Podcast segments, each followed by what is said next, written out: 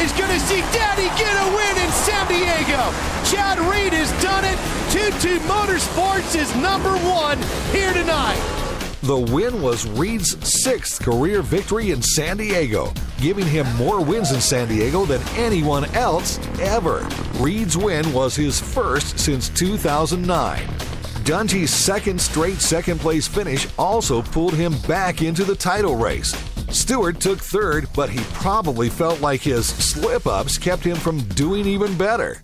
Chad Reed's confidence was soaring after his win in San Diego, and he aimed to keep it going as the circuit headed down to Atlanta. A Pulp MX Network production. A series of the most exciting action imaginable. Checker flag falls for Ryan Villopoto. Dungey gets by Welcome to the Leatt Re-Raceables on PulpMX.com. Matthes and Weege revisit the instant classics from yesteryear, spotlighting those historic moto moments that simply never grow old.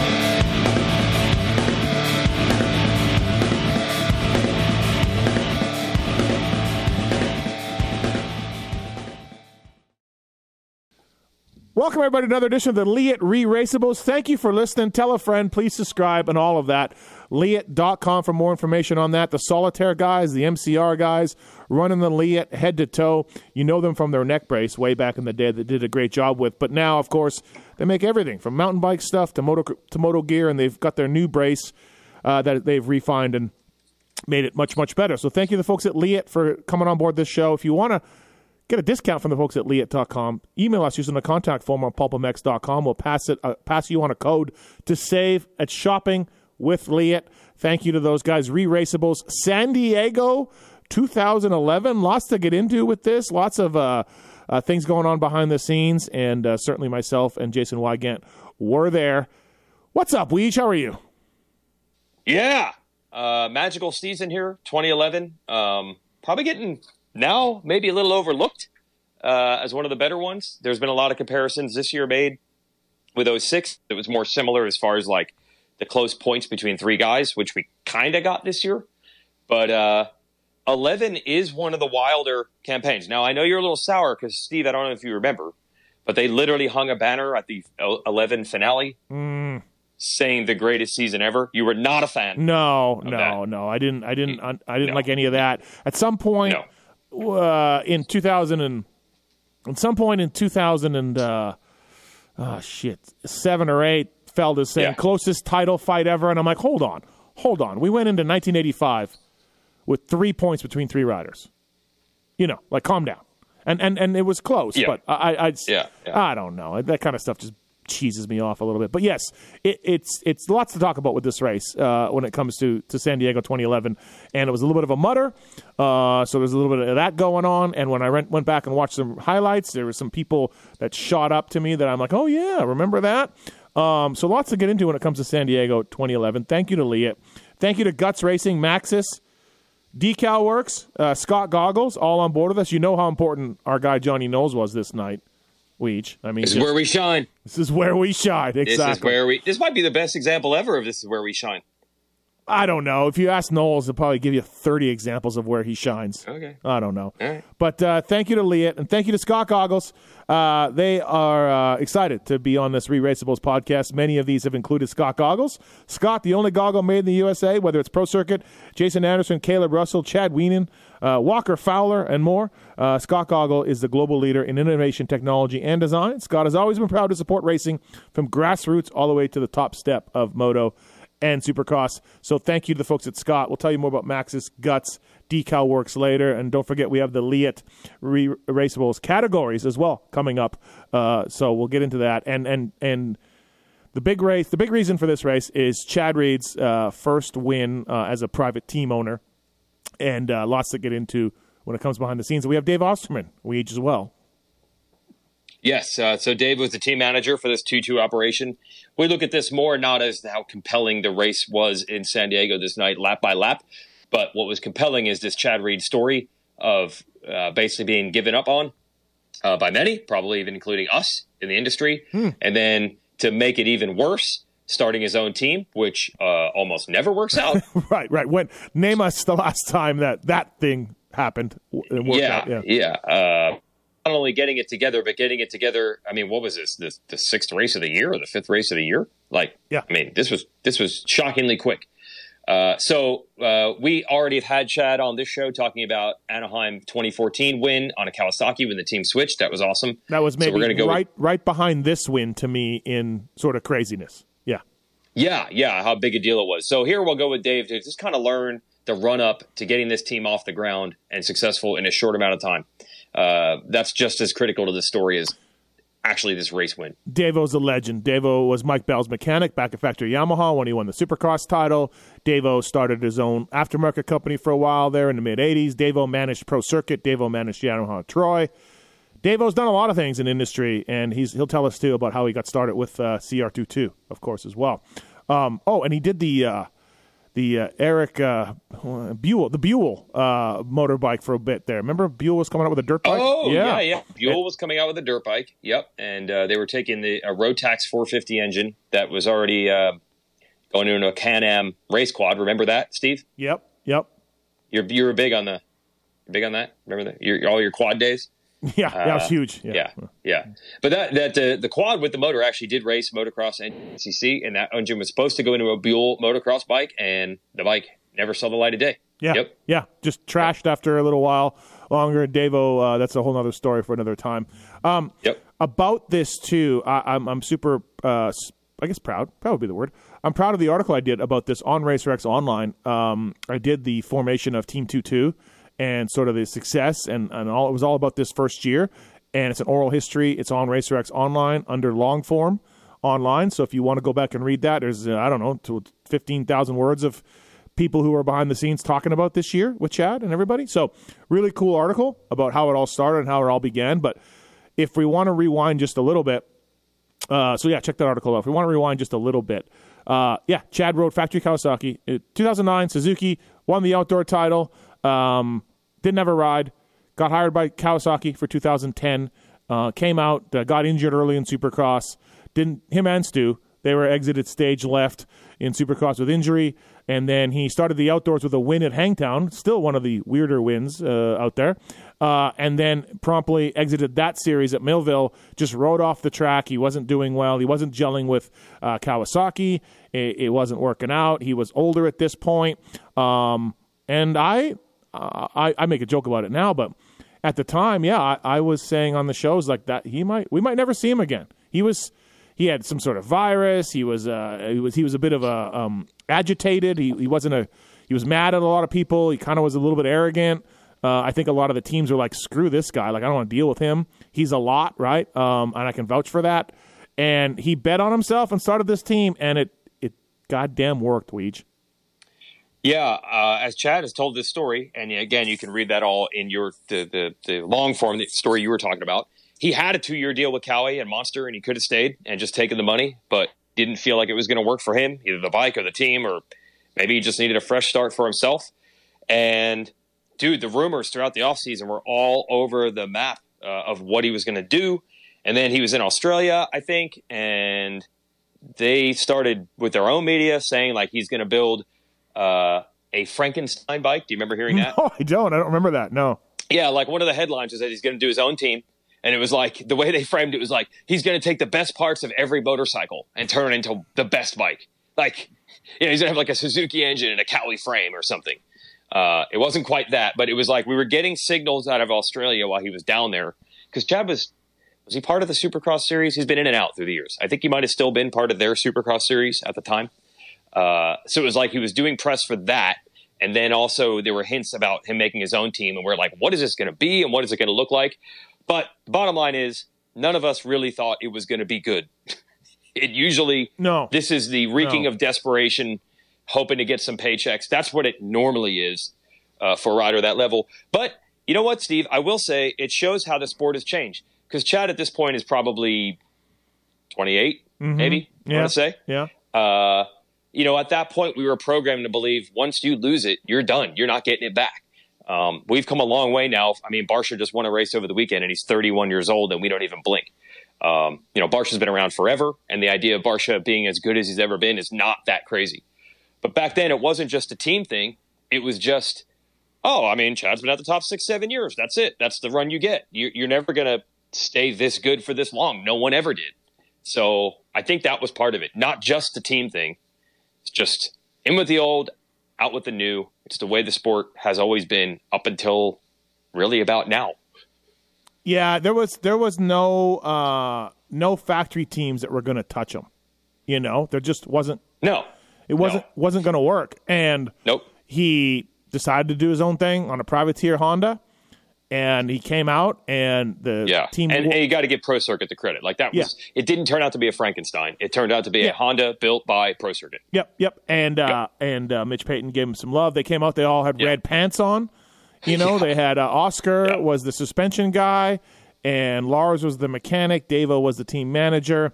Um, yeah, the Bueller, the, the, Chad's motorhome driver was a big part of the team. Joel Bueller, um, and they came out in Anaheim, and you know what? They yeah, everything looked pretty good. He wasn't on pace to start the season, right? He was like fifth and sixth yep. places, and I specifically remember Oakland. He got second. He passed Dunge on the last lap or near the end, and I remember thinking like, "Oh, that's good." Like he yeah. He got on the podium. Like, th- this is a success. Like, he got back on the podium on a privateer bike. This is a success. Uh, good, good job for Chad and everybody. And yay, it's really worked out. Well, shit. He got on the podium in Oakland. He got on the podium again in Anaheim, too. Uh, and then he ended up winning this race in San Diego. And then he would go on to finish just a few points back of Villopoto in the title fight. And this is Stu's there and Dunge is there. And yeah, like this is an incredible comeback season for, for CR22. And of course, this was the old Qualcomm Stadium in San Diego, which he loved so much. So this gamble on himself. Uh, oh, and it, oh, by the way, too, we should mention he got a factory Honda about halfway through the year, and that's qu- chronicled in the article. They started with some triple clamps, they started with some races, and they slowly uh, got um, uh, more and more parts until it was a factory Honda for the second half of the year. Um, well, you can actually find the exact list of what he had in this race because I've went back and read. A good way to know about these old races. There's this column called Observation. Mm. You, you, you familiar what? with this one? I am, yep. and I don't know why I didn't search that. I, I did. I, I yeah. saw the photo gallery from this race. I watched the race on bar to bar. I read the recaps a few times. I did not search observations. That that that's a great column. Okay. Uh, well, it'll be okay. He says. Or, uh, okay, he just well, says okay. Yeah, some some people that way. Okay. Uh, I'll have an interesting test for you, Steve. Okay. We have a Lit Kit award on this podcast, correct? Yes, we do. Well, no cheating. Do not go and rate observations. Okay. San Diego 11 now. All but right. you actually handed out a best dressed award. Okay.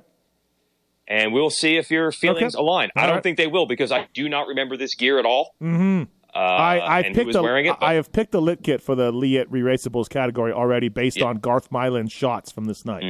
It will be very interesting to see if you agree with yourself from Okay. um, 12 years ago. Okay. Yeah. Uh, but I can tell you, Chad, yeah, at this point, they didn't have much. I think he had some transmission stuff, and uh, that's about it. And you actually get in this debate in OBS, and I guess you had had Chad actually on Pulp um, that night or, Okay. or Monday after Yeah. this race. Uh-huh. Is he a privateer? Yeah. Or not. Oh, yeah. Well, it's 2023. That debate's still going on. Oh, literally. Did you hear that when uh, Max won over the weekend? It was a privateer win that Davey Millsaps and Oh, yeah. Bobby No. Hewitt and all those guys were like, hey, no, no, hey, Millsap, hey, don't forget. Millsap's called me too. Yep. Yeah, Yep. that's what I heard. He did not contact me, but he contacted several. I didn't know you were on his list to let him know, to let people know, like privateer wins. It's just so. I hate to say this. Is this an eye test thing? Is that what it is? I think it it, like- kind of is. I think it kind of is, right? Like, I mean, Right? Yeah. It's like I, we just. This is probably not fair, but it's like, ah, you're Chad Reed. You got a semi, and your staff is made of well-established people, and we see a kit forks on your bike. Same thing with you, Millsaps. It's not Rick Ryan. It's just not. Yeah. No, it's not. But but it is something in there. It's in the nether. Right. It's in the, Yes. the, the the ether of that. Yeah. Yeah. Yeah. I don't know. It's tough. It, it is really Those tough. guys have a right to be mad. uh, To not. This is not a factory team by any means. no, Chad's but you can't buy those clamps and races that Chad got on that bike. So Mm. that's a factory part. So Yeah. I don't know what that Now, gentleman. Millsaps I don't know what that gentleman said in any of that observation. Yeah, 13. Millsaps had none of that apparently, but but Yeah. you know he's getting a salary and he's showing. Uh, yeah, uh, God, I don't know. Um, Yeah, yeah. Chad also said did not get bonuses. He got twelve grand in Honda contingency. Yeah. according to you and Obs back then. eh, well, that, listen, those are facts in that column. So you just you. Okay. That's the Bible. Indisputable. That's the Bible Yeah. of moto right there. Yeah. Um, Well, what I remember is Yeah. I think Chad got the full factory bike really only when Canard got hurt at the end of the year. I think he. I think it was the last half. I think it was the last six or seven races, if I remember right. oh, okay. Yep. So speaking of Canard, though, Um, yeah. watching this and reading about it, Trey won the week uh, for the first time in four years. Trey won a 450 Supercross the week before in uh, Houston, and then this race he takes the lead from Chad and he goes down. It's muddy and sloppy and all that kind of stuff, and he goes down. And then I just started thinking like, and we've praised Trey Canard before. We had him on here for the 08. That dude could go fast. that dude, Oh, yeah. that dude Oh yeah. could go fast all the time. Yeah. Yeah, I mean, there's very few in uh, street bike racing. They used to refer to them as the aliens. Like, you know, there's only three or four guys that could go that speed, and everybody else, you're not going to win. You know, that's the way this sport is. Mm-hmm. And Canard was definitely one of them. Like, he could go with Chad, Stu, Ryan, and Ryan. He could. Yeah. Yep. Yep. Yep. On the right night. And, He's and- beaten Ken Roczen straight up for Supercross wins. You know, you name it. At some point, he's beaten any one of those guys straight up. And what's the Millsaps year? Was that 13? 13? Yeah, 13. So two years after this, he comes back again and races with Millsaps in Anaheim 1 out of nowhere. And, God, yeah, you watch this, and you I watched the highlights of Houston, and Trey's just gone. Just passes everybody, and he's gone. And, and you know, this is Stu and Villo and Dunge and Reed. And he's right on there. He's right there. Uh, and he's leading Yeah. San Diego. He's leading this race until he goes down. Um, you know, and obviously, yeah, hey, look, uh, who knows if he would have held it on. It is slippery and all that. But uh, Trey, a, a tip of the visor to Trey Canard's speed. Just once again. so, Yep. Yeah. he- Respect. Yeah, respect. Like, you're, there's not too many guys that, that did that at, at his level and could go like that fast for those short supernova moments of Trey Canard's career. Um, Yep. Uh, by the way, too, uh, Windham and Byrne are one two in the LCQ in this race. So I don't know what goes What? on in the heats, but but they have to go to the LCQ, Windham and Burn. Uh, so yeah, tough tough night for those two guys and uh, and all of that in the in the main event. Um, also, um, I played I played at the top of this show. Uh, we each Chad's podium speech. Did you happen to listen to that? Uh, no. Where, is- where did you get that? Where'd It's you on, find that? It's on uh, bar to bar. Oh, I didn't realize there were interviews. Yeah, and I watched. I don't know how I missed that. I'm pretty sure it was on there. This is the slow like JT comment. This is the Wait. this is the Tate told me I'm slow like JT. Oh, really? Yeah, it's this race. Yeah, Slow like JT. oh, legendary moment. fantastic. So, Oh, it's great. oh Yes, Chad's son said you're going slow like Uncle JT. Essentially. yeah, Wow. yeah, yeah. Poor JT. And, and Chad says I don't want to I don't want to do that. I don't want to be that. No, no, No, JT's no. a low bar. That is not a bar that Chad would ever accept. oh boy. Um, Do you think Chad in that final like year when he was like coming in with a broken leg, like on a this real privateer husky, and he was barely getting in through LCQs? Was he thinking, "Oh my god, this I- is starting to become JT like"? I wonder because it was. He probably did. He probably it was. It was exactly JT like. Yeah, yeah, yes, yeah, he probably did start thinking this is getting too close. yeah, yeah. He tore, tore his Achilles at straight rhythm, right? And then he, yeah, just was never, never good. Or whatever it is, Yeah, ankle, yeah, tip, yeah. fib. I don't know Right, what it was. It right. was lower leg. No, for Yeah. sure. Uh, by the way, thanks to our folks at Decal Works, decalmx.com. Uh, they they give Weege graphics, but um, they don't take responsibility for anything that happen, happens after the graphics a- arrive in North Carolina. yeah, yeah. PulpMX 23 to save 20% off your custom graphics. Decal Works, number one for many reasons, upholding the true definition of quality, service, and knowledge. Thank you, Decal Works, Ron and Sean and everybody there.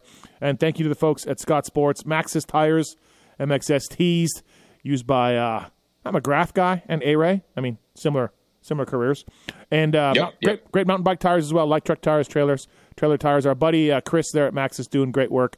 And uh, mountain bike tires, I use the Minions out here, in case you're wondering. Um, thank you to uh, Chris at Maxxis, maxxistires.com. And again, if you want to save with Leatt, send us an email using the contact form on pulpmx.com. We will uh, pass that on and uh, uh, you'll get a discount code to save. So San Diego 2011 Leatt Re-Raceables. Yeah. So again, not a particularly thrilling race. Stu gets into second and stalls it, and ends up with third on the points. Villo crashes on the opening lap, gets all the way to seventh. Um, and yeah, Trey leads and then falls falls, and Chad goes on to win. Chad starts second, gets the lead. When Trey call, falls, it's not so much the race itself; it's just the Chad Reed is back on top of the sport. And as we said, he would go on to have a terrific season. And then he would kind of struggle. He would break his uh, or tear his knee up and switch to Cowie. And oh, he's done again. And then go back and listen to the re-raceables with Chad for 2014 or 2013 Anaheim. He's back on top again. It's just this is what this guy It is did. 2014. Oh, Yeah, 2014. 2014, Yeah. yeah. This is what this guy does. Yeah, absolutely. So, Yeah, uh, it, you're right. Again, at this point, it all seemed new and crazy, and we did not know that coming back from the dead would literally become as much of a calling card for Chad as podiums. Uh, but this was just the first, the first of you cannot kill this guy. right. Uh, We right. would learn it foolish to ever, ever, ever. Because Yep. 08 obviously wins the title. 09 Suzuki, he uh, doesn't win the title indoors, but he has a great season. And then he wins the outdoor title and he's back on top. And then the Cowie year goes to shit. And then he comes back as a privateer and he gets back to the top. And then he's kind of maintains that. Then he gets injured, had some bad results, switches to Cowie, again a privateer. You're like, he's done. Oh, no, he wins again. Uh, now he's, it's just, yeah, Chad Reed, everybody. So Yeah, yeah. um, Uh, and then the and then you I can make a say- oh sorry Yeah. you can make a case that he was done again on any podiums at JGR. Uh, you know Yeah, on Yep. a Suzuki, Yep. Mm-hmm. even back then, Suzuki's already being made fun of, and that's four years ago. right Yeah. Also, also, the other compelling thing about two two is Chad, the all time maybe most vocal, and Dave Osterman will say this here, complainer about teams and motorcycles that he's on. Right? yeah Maybe no one more vocal in the media, social media about bikes and teams and, and complaints about teams he's on. yeah So I think, Steve, you've got to think, you've got to think that the teams he had ridden for were rubbing their hands together when Chad said he was going to start his own team. Mm-hmm. Yeah And they were going to be like, oh, now he's going to see. Now he's going to see how hard it is. But I feel like he made good on himself. He got himself what he said he always wanted, and then he performed. yep Yep. I would agree with I that. mean, he was spending a lot of money to do it right. and then when you look at um, you know we talked to people that were involved in the team and close to the team. He was spending so much money to do things the way he wanted to do that they were like, dude, this is you know. And Dave Dave will tell a great story in here about a box fan. Um, he just Yeah. was just draining money. Uh, now they had did have Bel-Ray that first year, and they had some good sponsors, uh, Discount Tire and all that. But apparently, you know, behind the scenes, whether it was shipping, uh, uh, parts for bikes, box vans, he was just spending money. There was no cutting corners, no saving money from Chad Reed on CR22 days. No, and it just kept. I don't even know. Uh, you mentioned Oscar. I don't know if Oscar was there right from the start. Oh, okay. Was he Stu's, Well, Stu's guy still? Yeah, maybe. Okay. Yeah, I think so. I guess the point is like every year, Tutu would step up more and more and more. Add another high end guy, another high end thing. Eventually brought what uh, Dean Gibson over, Yep. right? Yep. As an engine Shane, guy. well, Shane Drew. Yep. Shane Drew. Yeah, yeah. He just kept stepping up and up and up and up. You know, funny. Uh, I watched some highlights of this season, and obviously the stew to Yamaha will never be looked at as a positive move uh, with the new bike and the new motor and everything else. And then you watch these bar to bar highlights, and he again Stu wins the second and third rounds, right? So he's he's Stewish again, and he's leading the points, and Villo is then grabs the lead back. You watch you watch him though, and dude, he's loose. He's clipping things. He's he's front end low, front end high. He's clipping jumps. He's going for things. Uh, you're just yeah. You're like oh yeah, like just wasn't. He never looked good on it. He never looked stew like on this bike, and he was he was still winning. And I was watching these highlights, going, "Oh, look at that one, and look at that one." And when we did Phoenix, uh, whatever we did, Phoenix, whatever year that was, um, with JB, I think, um, just Yeah. yeah, didn't look good again.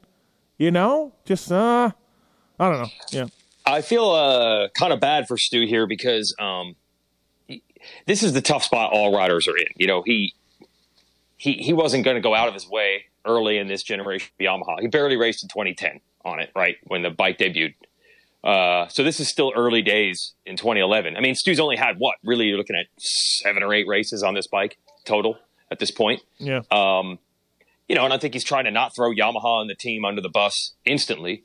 Uh, but he's looking much more mortal Yes. uh, than Stu. yeah. And now, I mean, he's very, very vocal these days about how bad that bike was, at least for him. And I mean, watching these races back, bro, it's bad. It yeah. looks yeah. He just terrible. he looks. The bike looks big too. It looks like it's pulling him around. Right. it looks like um, Stu's not a big guy. Like a plate. Yeah. It- yeah, yeah. It looks like it's uh, rocking. It looks like it's never. It's it's either going. It's pitching front to Yes, back yes. all the time. Yes. Yeah. It's- yep. Yeah, and um, you know, and in the moment, he's not going to say it publicly. So for us as media, it's probably not fair. We're probably bashing on him more than we should, but we don't know it's the bike because they won't tell us.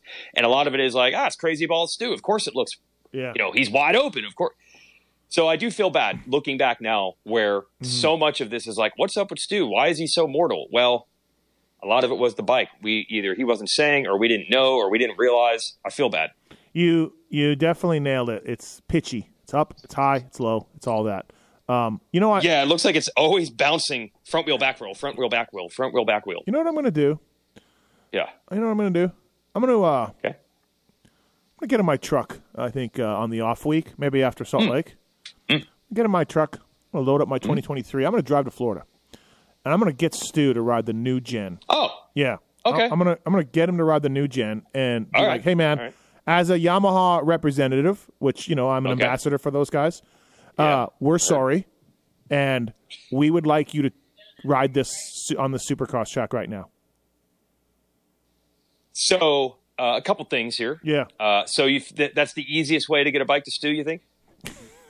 Well, it's, I mean, it's, it's off the top of my head. Yeah, yeah. Okay, drive from Vegas, Well, I want to and then ha- and then. I want to ride my bike. My bike is set up. Yeah, Well, I know. Yes, I know you've been doing some testing. yeah, yeah. You've been doing some testing. Right. Uh, you're kind of like how they had Chiz set up the bike for Roczen Yeah. this year. Is it like that? No, for Tomac. Yeah. No. Oh, Chiz on you. Hep. I'm sorry. I thought you Yeah, meant Chiz yeah, Chiz set yeah. up the Suzuki Right. for Well, he also set up So- the Yamaha for Tomac a little bit too. That's funny. But anyways, yeah. Oh yeah, that's That's right. right, Okay, yeah. so you're basically Chiz. Yeah. You're basically Chiz. Yeah, and I'm gonna. I mean, I think I'll just tell him like, hey, I'll plan to be there at noon. Just meet me there in your gear. You know? Well, that was going to be my other question. Oh. What were the logistics? Were you just going to show up and beep the horn and be like, "Hey"? Let's just roll up in the driveway, beep the horn with a bike in the back, or what? Uh, yeah, yeah, that. Yeah, I mean, I can't get him to text me back right now, so I don't know if that's gonna, if he'll agree to it on that one. So, but I, I would knowing like, Chiz, Yeah, what are the odds, Chiz, even though he's riding for a Suzuki team right now, if James said, "Hey, I was listening," and he won't, but let's say James listened to this and thought that's a cool idea. yeah, Do you think if James texted Chiz right now and said, "Hey Chiz, I want to try one of these new Yamahas. Could you ride it a little bit and get it set up for me, and then bring it to my house?" Would Chiz do it? oh, 100 percent, oh, 100 percent. Chiz would. Oh yeah, Chiz would do it. yeah, no, wouldn't.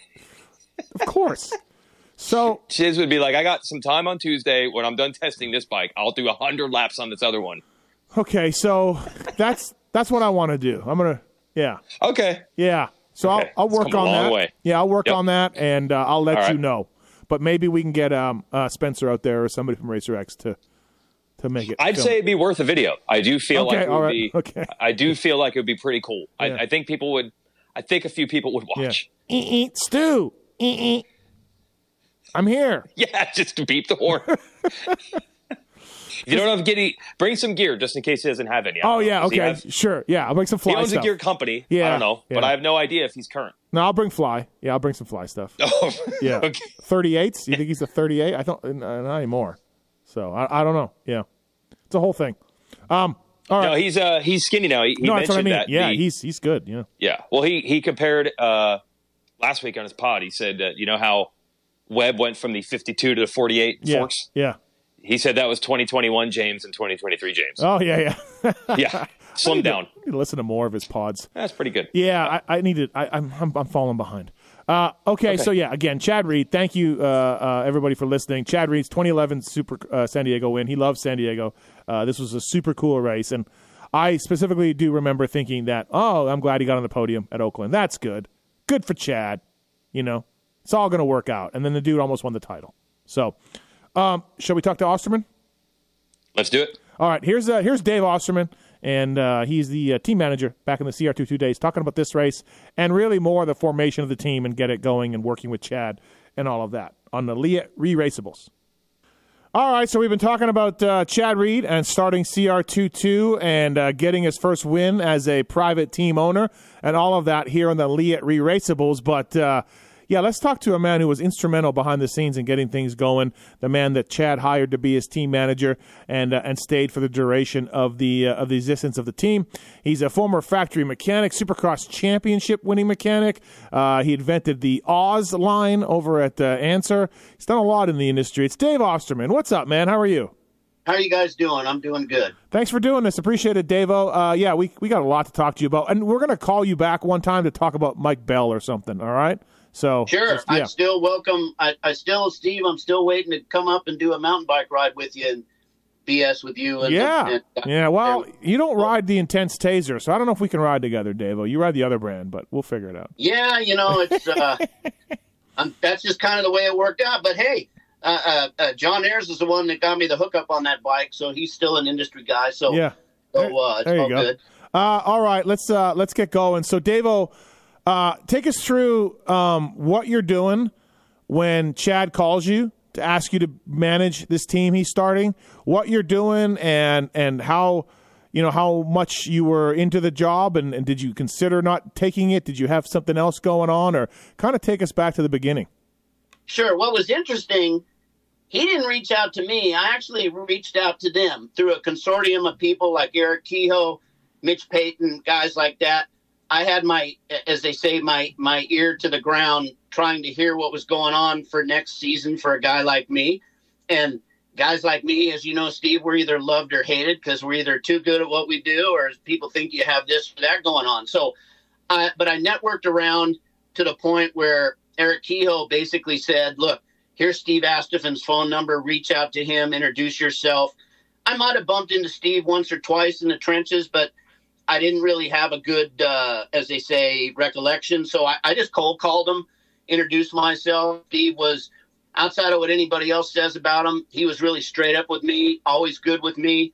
I could say anything to him, and he would say certainly anything back because he's that way. But so it was, uh, it was really good. And he basically, at the end of listening to me, he basically hooked me up with Chad at that point, and and that you know I was acquainted with Chad from the Yamaha track and all that stuff with YOT, but it was more hi goodbye. I think I think Frenchie was actually tighter with Chad than I was um, uh, at, at, at, the time, but but again he knew of me and I knew of him, uh, whether how much or how little. So uh, and as the story goes, I ended up meeting him eventually at his hotel as I say, it's like it's like a seven star hotel in Newport Beach. He comes walking out, you know, in flip flops and a in, in a t shirt, typical uh, uh, Chad attire for that time of the year weather. He comes out, we met, and I got to tell you, when I first shook his hand, you know, I started the thing with the shark eye and all that because he's just guys that know him kind of get that when I say that. But I invented that because I've been around a lot of the top guys, many generations but the thing about Chad Reed, when he shook my hand and then he had that look in his eye, it was like almost a blank look, like the blackness of a great white shark. But when he shook my hand on that day, that fateful day, it felt like winning, like like energy was going from him into me. And I, I don't want to make it sound like a touchy feely thing, but I mean, I hit the ground running. I didn't even have a contract. I wasn't even sure if I even got it but he was just so sure of himself. You know, it's like the guy going up, I'm going to knock that guy out or I'm going to hit that home run. He was just, I had never been around a guy like that before. And I've been around a lot of top guys that certainly are legendary guys from many generations. And he was definitely unique. And I think you guys know, being historians in the sport as well, that, that from the Stewart Carmichael era with, with Windham, there were, I got only so many greats. Let me shut my compressor off. And uh, so, as they say, I hit the ground running. And I also have a saying that the calendar waits for no one. I used to say that to crew all the time when people are always behind the eight ball. But you guys know too well. I've even heard Jason say it on the show. The, the calendar doesn't wait for anyone. And so the thing was, it seemed at the time when we were developing, when we were developing as a team, that was kind of unheard of calendar wise. I didn't even know we could pull it off. But I had Mitch's undivided help and support. More people were writing Chad off at that point because he had that reputation. And what was interesting then, he was a little apprehensive of me too, because at the time, his wife Ellie told me the story that still still sticks pretty good with me because you know you guys they, they people talk more about what they they don't know than what they really know about somebody just just perception or, or hearsay and you know chad's like man i hear this Dave O guy's gnarly and i hear his this he's there's that. I watched the video from yot you know you know as good as he is and this and that boy he's really he could be this and that and the other thing. And ellie says look buddy he's saying everything we're hearing about Dave O. they're kind of saying about you as a rider or as a prospective owner. Maybe as they say opposites attract but you guys you guys seem to be kind of on the same page i i've met him. I really like what i think he's about. I think mm-hmm. i think this could click. And so at her behest then then the first initial meet and greet and handshake excuse me turned into a secondary thing. I i was already told by steve astephen they already had a deal uh, put to rest with Factory Effex you know, handling our look, our graphics, and whatnot, uh, helping Chad design the semis because Chad, Chad and Ellie did everything uh, with all that. And, and, as you guys know, in the in the years we were together, I think we kind of turned on the whole industry for people to follow. It was pretty innovative, pretty pretty forward thinking. And then outside of that, we had the undivided support of, of Mitch at Pro Circuit, as well as our suspension partners. But in the beginning, man, I had fuel in my house. I was pulling my hair out. I was like a lot of miles on the highway. As I said, the calendar waits for no one. So I, I was running around like again like a chicken with my head cut off. But again, that's kind of one of my my strong points. Thank God I got hooked up with Lars. But but, but when I actually started, Shane Weslow Torn, my driver, mm-hmm. and Joel Bueller, they were already in the fold. They were already orchestrating a truck and a trailer, which you guys might remember from uh, excuse me, from I think it was the MDK uh, rig we bought or something like that. I, I'm a little foggy on that, but that was all being handled between Shane and Joel, so I didn't have to deal with any of that with with with, with securing the rig. Uh, at one point, I was involved in it, but all that in its infancy, that was Joel and Shane. So, and they did a hell of a job with that. Um, and I, and I was only acquainted with those guys, even if that. So, but I was West Coast, obviously SoCal based. So everything ran out of my house. And then with Lars, in the beginning, I was kind of pulling my hair out because it was just yours truly. And and thank God for Pro Circuit. But man, I was burning up the freeways like no one's business. Thank God the gas prices weren't what they were then, what they are now in SoCal. But I, I was really doing a lot of that. And then uh, again, Mitch and Bones were were were were, were great, and and and Damon uh, Conkrite that, that's now with the Husky KTM group um, he was he was like my dyno guy and engine guy. We, we were in contact, and and again, I was like, I was probably at PC more than I was home, or going to Castillo's and this and that. And you guys have been around Chad before. Out of all the athletes I've been around, and you guys have been around, Chad loves to eat and live well, and and he showed up, and he he, he, he didn't even look like really like he he he he, he could win a race it, it per se. you know, he was in off-season shape at yeah, this point. He loves the good life. Why not? He earned it. But mm-hmm. he would go in these training regimes, and I got to tell you, because Steve was a, a, a pro mechanic, so he'll get this. I mean, I was leaving Castillo's almost every day, racing to pro circuit. You guys have been to both places, racing to Castillo's. We only had one set, maybe two of A kit suspension through Mitch, and and you guys from Monday to Wednesday, I was getting suspension completely redone because his Chad was in his cleansing diet and his push-ups and sit-ups with with his trainer Peter Park at the time. I, I mean, the suspension had to evolve as his training improved, his weight loss. I mean, it, it was almost like when you watch one of those werewolf movies and the guy morphs from the the, the, the human into the wolf. it, it, like every other day, I was running to bones and and and not so much engine stuff, mainly suspension stuff, because Chad was dropping pounds like no one's business, and and his speed would increase. So the suspension was always upgrading, upgrading, upgrading. And then Lars lived in Thousand Oaks, so Lars and I had a system kind of worked out. and thank God uh, uh, Chad brought him on early, and, and that really worked well. A lot of the stuff was done out of Lars's garage. A lot of the stuff was done out of my garage, like I was warehousing tires and this and that. Lars was doing things with the parts and this and that. And then during that process, Mitch was seeking out other crew to join the fold, you know, and this and that.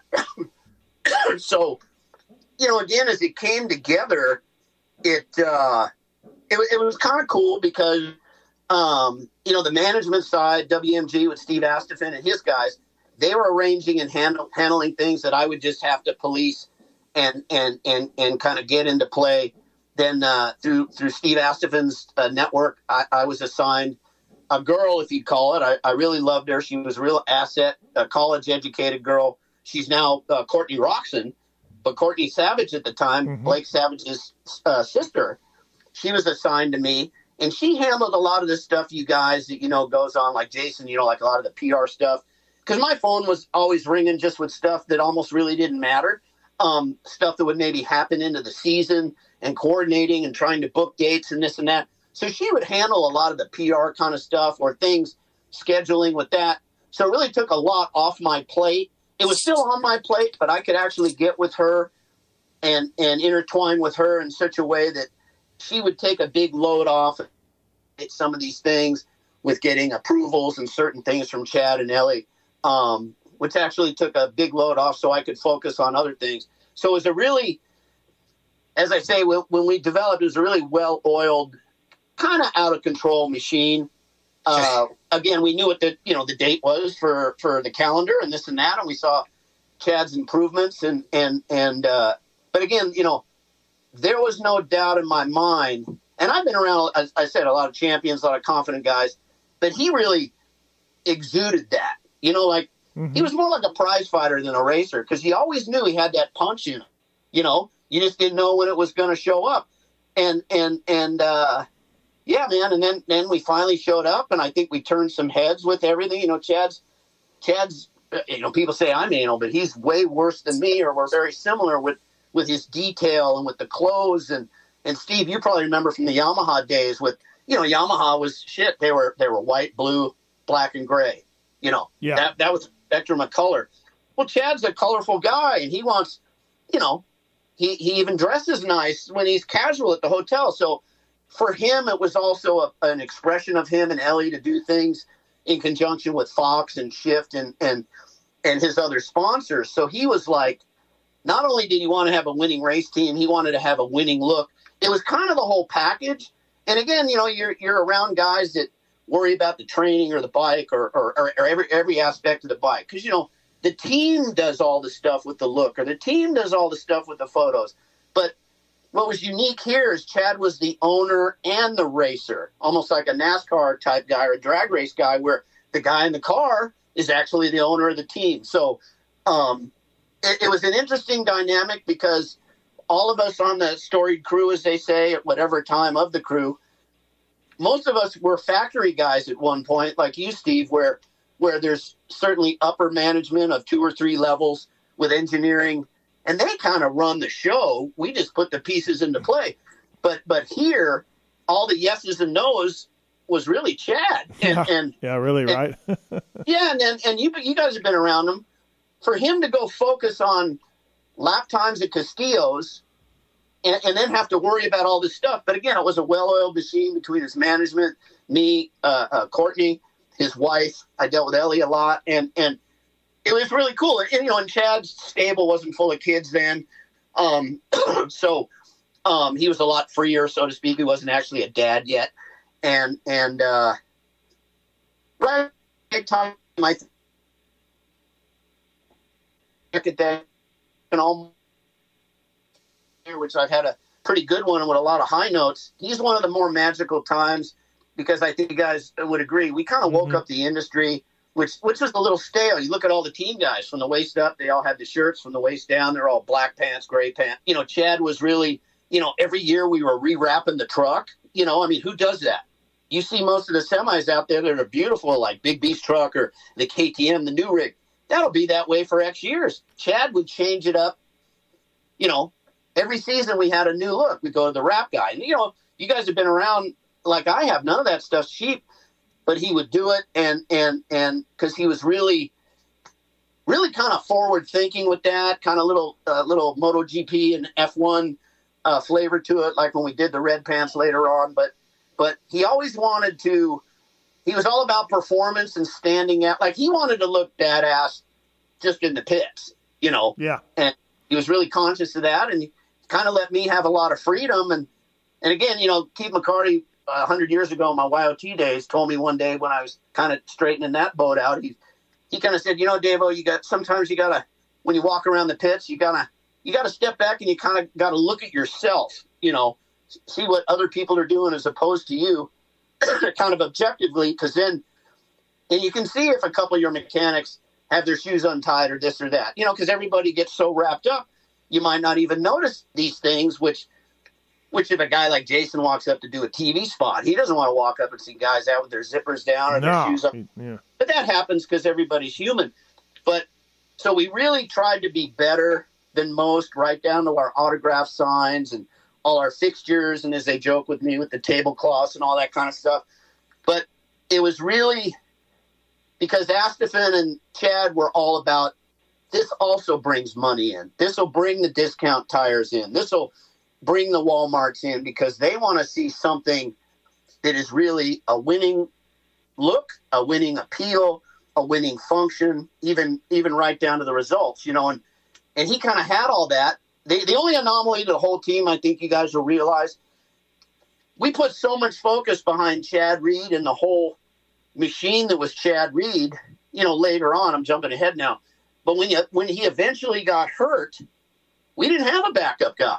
He was the hood ornament for the whole thing. So hmm and even though it stalled us out, people can say a lot of things about Chad Reed, but and you've been around Steve, and so has Jason. I can't name any team owner that would keep the guys going at full pay and full everything while he was on the couch healing. I mean, we still we still marched forward and we still did everything. I know that's a little ahead of your story, Mhm. but but because I get everybody always wants everybody wants to know the bad stuff about Chad Nelly. They don't want to know the good stuff. But but I'm like, look, if you, oh he's arrogant, he's this, he's that, and I go, look, if if, if Chad doesn't step into the ring and think he's going to knock the guy out, outside of his talent, at his level, you got to be a little bit cocky. Yeah. You know, if, Rick- if Ricky Carmichael wasn't a little bit full of himself, he would never be Ricky Carmichael. So, and you can do all the push-ups and sit-ups in the world. I think, I, I think, you know, even Lance Armstrong, outside of what he did or didn't do, he still rode the damn bike. You know what I mean? So, yeah. yeah. so I, I still think these guys, like a Mike Tyson or some of these guys, uh, like a Langston or, or some of these guys, Carmichael, in their era, there's a few unique guys, even on the European side. Nicola, uh, Carlqvist, you know, some of these guys, DeCoster, they they brought something to the fold that you could never take away, even if they were in street clothes. And I think the unique thing about Chad, out of every program I've been on, and with some of the best inside and outside people, he really exuded just just confidence. Like Well, I remember it. it Let me let me it- ask you this, was- Dave. Let me ask you this. Let me break Sure. in. Um, so he'd come off a pretty disastrous year at Factory Cowie, right? He just rode off a Right. track at Millville, and Right. and Weege. One of us was saying that we weren't sure Chad would ever race again. I don't know which one it was of us too, but Yeah, I don't know which one. yeah, one, one of us, was. one of Oh, us he was might be done. Yeah, one of us was saying that. But anyways, Yeah. um, on a on a bike that Mitch built with no factory Honda help yet, Dave, and with no um, you know factory support and just you guys putting it together. I mean, did you really think he could win again? Did you did you really see that? And, and be honest, like, is, did you see that winning again? No, I'm I'm, being completely honest.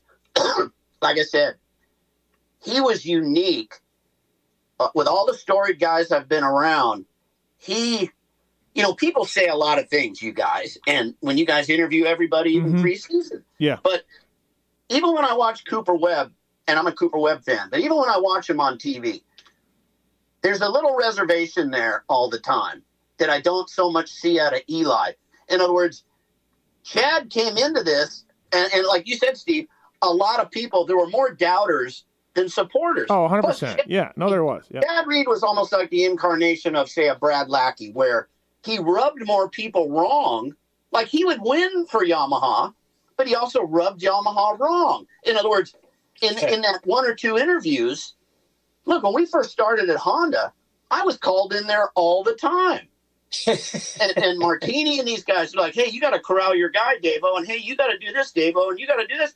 I would stand up in that room sometime with Martini and, and Ray Conway in there, and I'd look at these guys. I go, look, you guys got his phone number. I work for him. I'm not.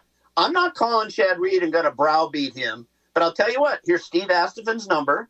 I will let Steve Astephen know your concerns. Steve Astephen will probably get it to Chad.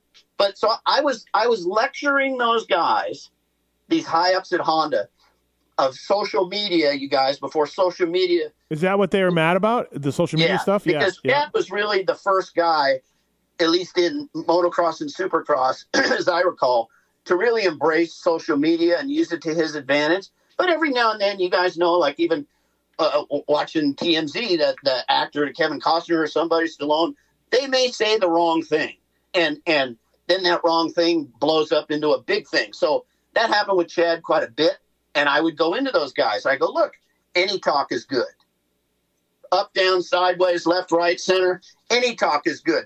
If you guys would learn to embrace this, you might sell a lot more motorcycles. You know, if if you let take the lid off of some of your guys, you know, all your guys are so you know, a button-up shirt is, you know, it, it's not a crime if they unbutton the top button on their shirt. But that's the way Honda was. That's the way a lot of the factories were. You know, you got to have the top button button, and, and God forbid your shirt's out of your pants. But Chad was just kind of telling it like it is, and and being putting the human element to it. And his social media blew up so much so that he created a clothing line. He did all that stuff, I believe, in Supercross and motocross before anybody else did. Might have been in other sports, and maybe that's where he got it. But Chad was like following his own lead. and I got to tell you guys, in its infancy, Kehoe would talk to me all the time because it was like I was always in some trouble for nothing I really did. You know, they wanted me to corral my guy. But then if you remember back then, as we as we were doing well, and a lot of the Honda guys were hurt on the bench, you know, Chad was keeping the lights on down there, man. So um, yeah, there was there were some parts coming your way, triple clamps well, to start. They, they made a lot yeah. of big promise. I was in the big room with them and Astephen and Chad when they promised us the second rider and all. You know, they, they made more promises than they kept, which is typical factory. But but um, and, you know, and then it kind of blew us out of the water when a lot of what was supposed to be for us, all of a sudden there's a Chaparral semi there one day with Larry Brooks and and and Short and his guys, which that was our money. That was our extra bike. That was really you know, but but I understand the management at Honda, the three henchmen at Honda that were there. Right after we left, they were all blown out of there, and so so I think that says enough about how they were and what they did and what they didn't do. Um, Honda kind of cleaned house after that, and and uh, and and it was probably long overdue because those guys were pretty stale and stubborn, uh, almost like some politicians we have. So so a lot of times these things are good. So Chad, Chad, I think all in all, Two Two Motorsports was good for. It was good for the sport at the time. It was good for Honda at the time, and I think it was a breath of fresh air. But but we were like a salmon swimming upstream because, like Steve said, with the Cowie deal and just the way Chad was, and I even told some of the, the guys working together, I go, Chad, to me is a lot like Brad Lackey, where Brad won the world title and nobody would freaking call the guy back. You know, because Chad, like Brad, was demanding. Chad, like like Brad, he could back it up, but he could belittle you on the way to get there. You know, and it's just uh, Chad's the kind of guy that, as Steve knows, he likes all the stuff in the drawers. Don't have the drawers and tell him the drawers are locked. He's the wrong guy for that because even to this day, I would say, you know, after two two ended, I thought, God, somebody should have picked up Chad as a test rider like like yeah, like you hear about Tedesco or this guy. I mean, Chad's a great test rider, and and sure sometimes he's lost like they all do, but but he's really good at figuring stuff out. I really thought he would have ended up somewhere uh, doing that if he so chose. I think KTM had some interest at one point, but he's really articulate with what he does and forward thinking with what he with what he wants. And at the end of the day, as you guys know, there's more stubbornness in professional racing than there is you know, more people are, are inclined to say no than they are yes, and and and you know a lot of times the stuff in the drawer they just want to leave it in the drawer. Because it you know again it costs them more money if, if if they need to do this or that or the other thing. But but you never know sometimes how to make the horse a better horse until you throw something at it. And i think steve lived that being a factory guy it's it's it's amazing some of the little things make the biggest uh, uh, progression even if it's all mental anyway Hey, so the beginning of this season, you're talking about driving so much, and you're basically working with Mitch. I don't think there was much of a Honda relationship at first, right? So not so um, much not it was no. it was very distant Yeah. So I mean, really, by the and this is late to to to even Ken Roczen jumping on a team that has already been around was late this year. You're building a team and all this stuff in a super late amount of time. By the time you get to Anaheim one, are you guys even like remotely what you would call ready? I mean, you get like sixth or something, but was that not even close to what we were going to see? Because we're all judging it quickly, like, well, maybe this is where Chad Reed is right now. Maybe he's not a podium guy anymore. But what was the level of readiness, say, by round one to where you were? You know, about a month or so later, you're in the title fight.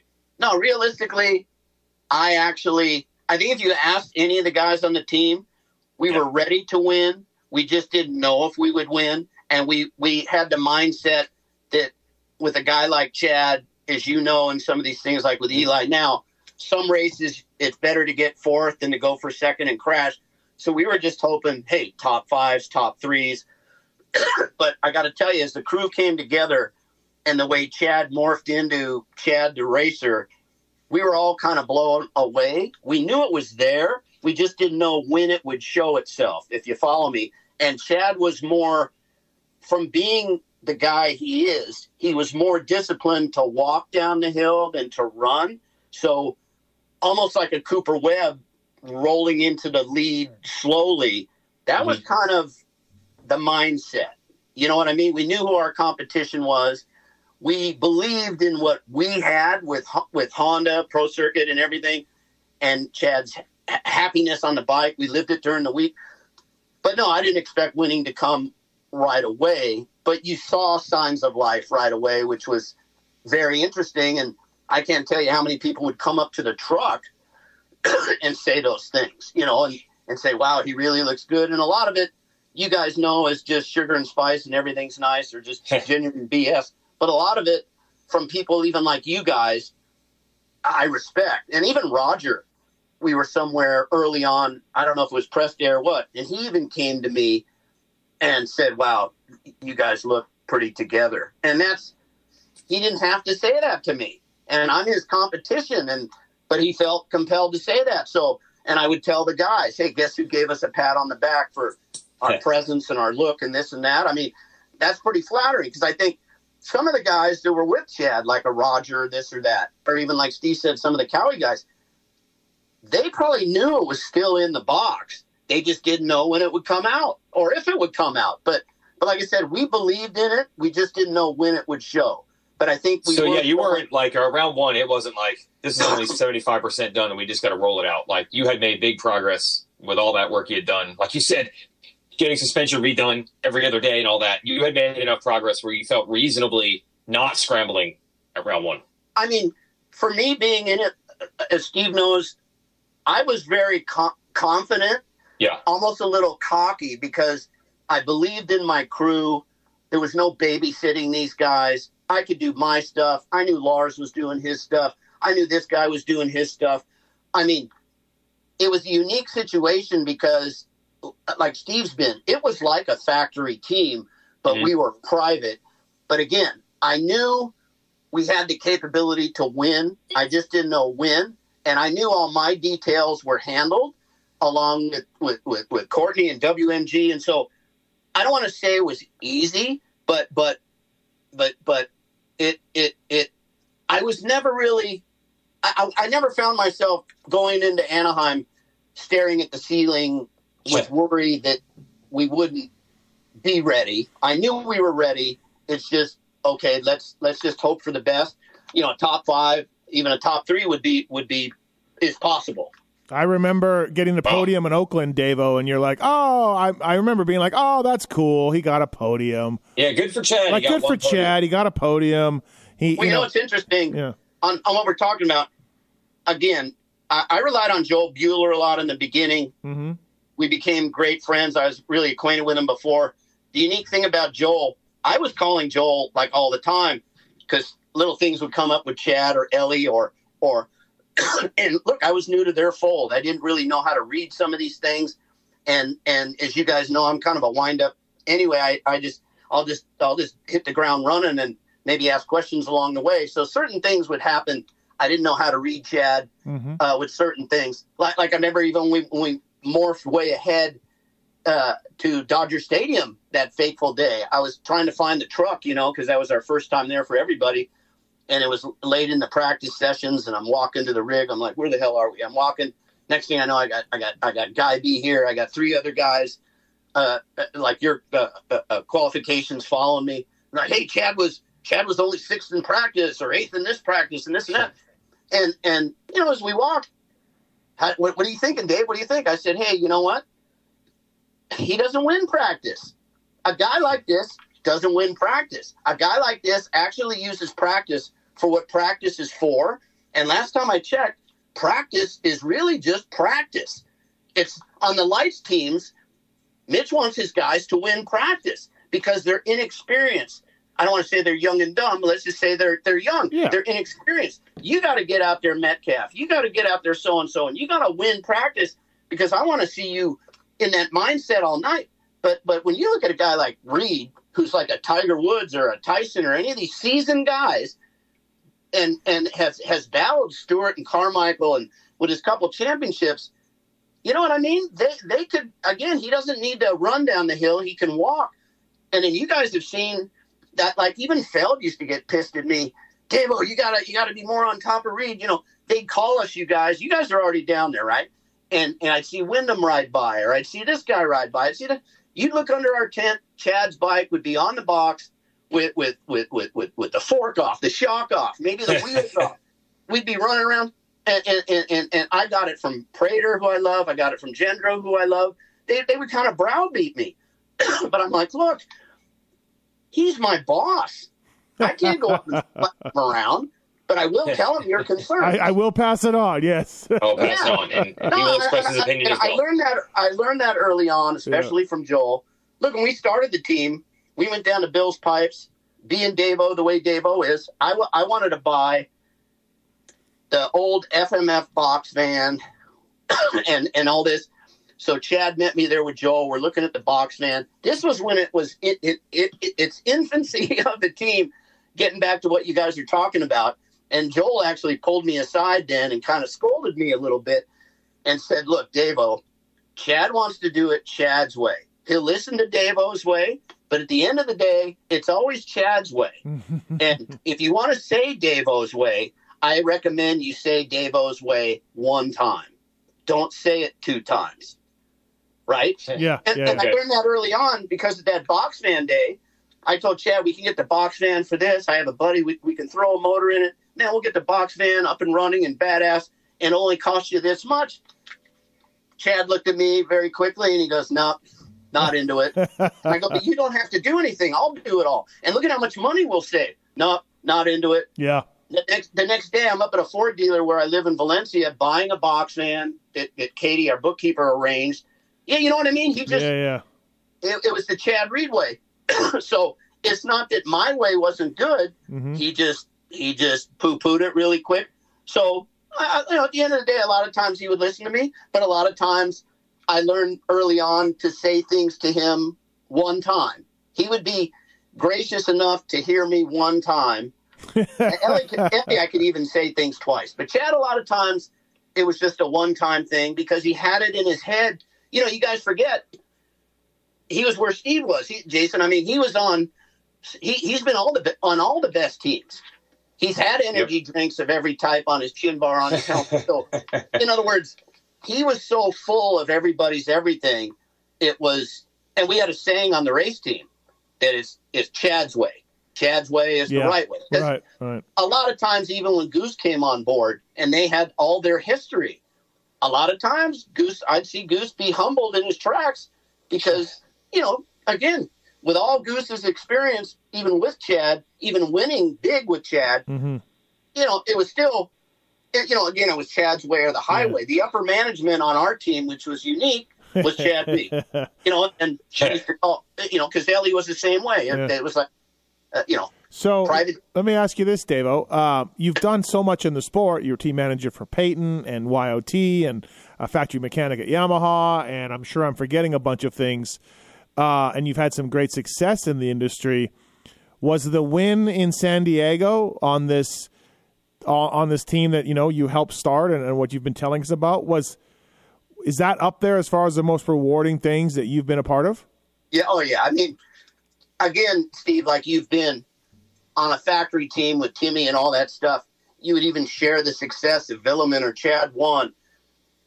this was different. Mm-hmm. We were the underdogs. We were, even at that point, it's like going against the guys we were going against. I, I, I tell you, you probably talked to some of the guys in the manager tower. I was walking back and forth and forth and back. It's like I had 10 Red Bulls because it was so storybook in my head watching him race. And you got to understand, in my career, I won San Diego with Mike Bell. A lot of I won. The, I, I, I've been fortunate to be fortunate. I, I won like the Coliseum coming up this year. Mm-hmm. I, I'm, I'm emotional about that. I won that race with Mike Bell. A lot of guys can't say that. So, um, a lot of the stuff Chad did, I did with other guys, and it was just kind of surreal. And all his wins, even his emotions, man, weren't fake. And I got to tell you, I cried. I, I think Lars did. A lot of the guys on the team cried because, and, and you guys know, Steve, especially you, because you're in the trenches. Everybody on these teams, you know, you can hear the interviews. Oh, we're all working hard. Well, hey, there isn't a, a top ten guy that that the team isn't working hard, that isn't spending the money. They're all kind of doing the same stuff. And now everybody's got training centers and trainers and test tracks. So everybody's putting in the same effort. But again, there was so much negativity. Chad was the guy you love to hate. You know what I mean? And he wasn't even an American guy. He was a foreign guy to boot, which is kind of like the Lawrences now. Every now you read that that, that, that, that you get these idiots that are against them because they're just Australian.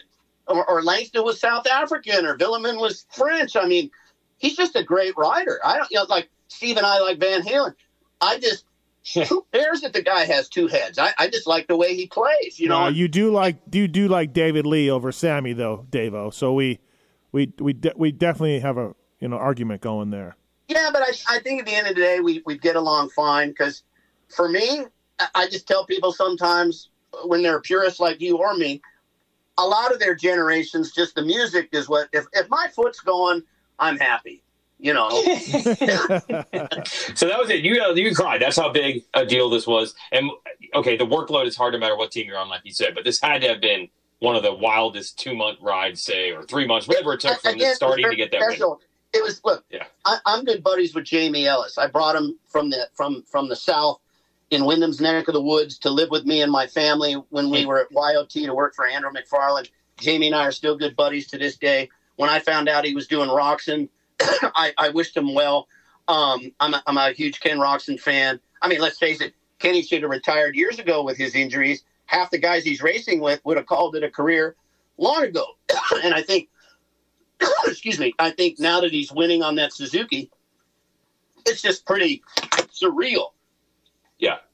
Yes. A little extra special than if you were just a regular and old very game. reminiscent. And Jamie and I talked even in the beginning, and I think his schedule was very similar to mine as far as not a whole hell of a lot of time, plus his other workload in his own business. So, you know, and even though my feelings for Larry Brooks uh, haven't haven't uh, uh, uh, gone away, they're doing a hell of a good job. So you can't you can't deny the job the team's doing. Travis Souls, I got friendly with him at two two when Chad brought my wife and I in to help him in 19 when he was on the Huskies. I met Travis and some of those guys, and we we've kind of communicated since. And he's a good dude, very sharp.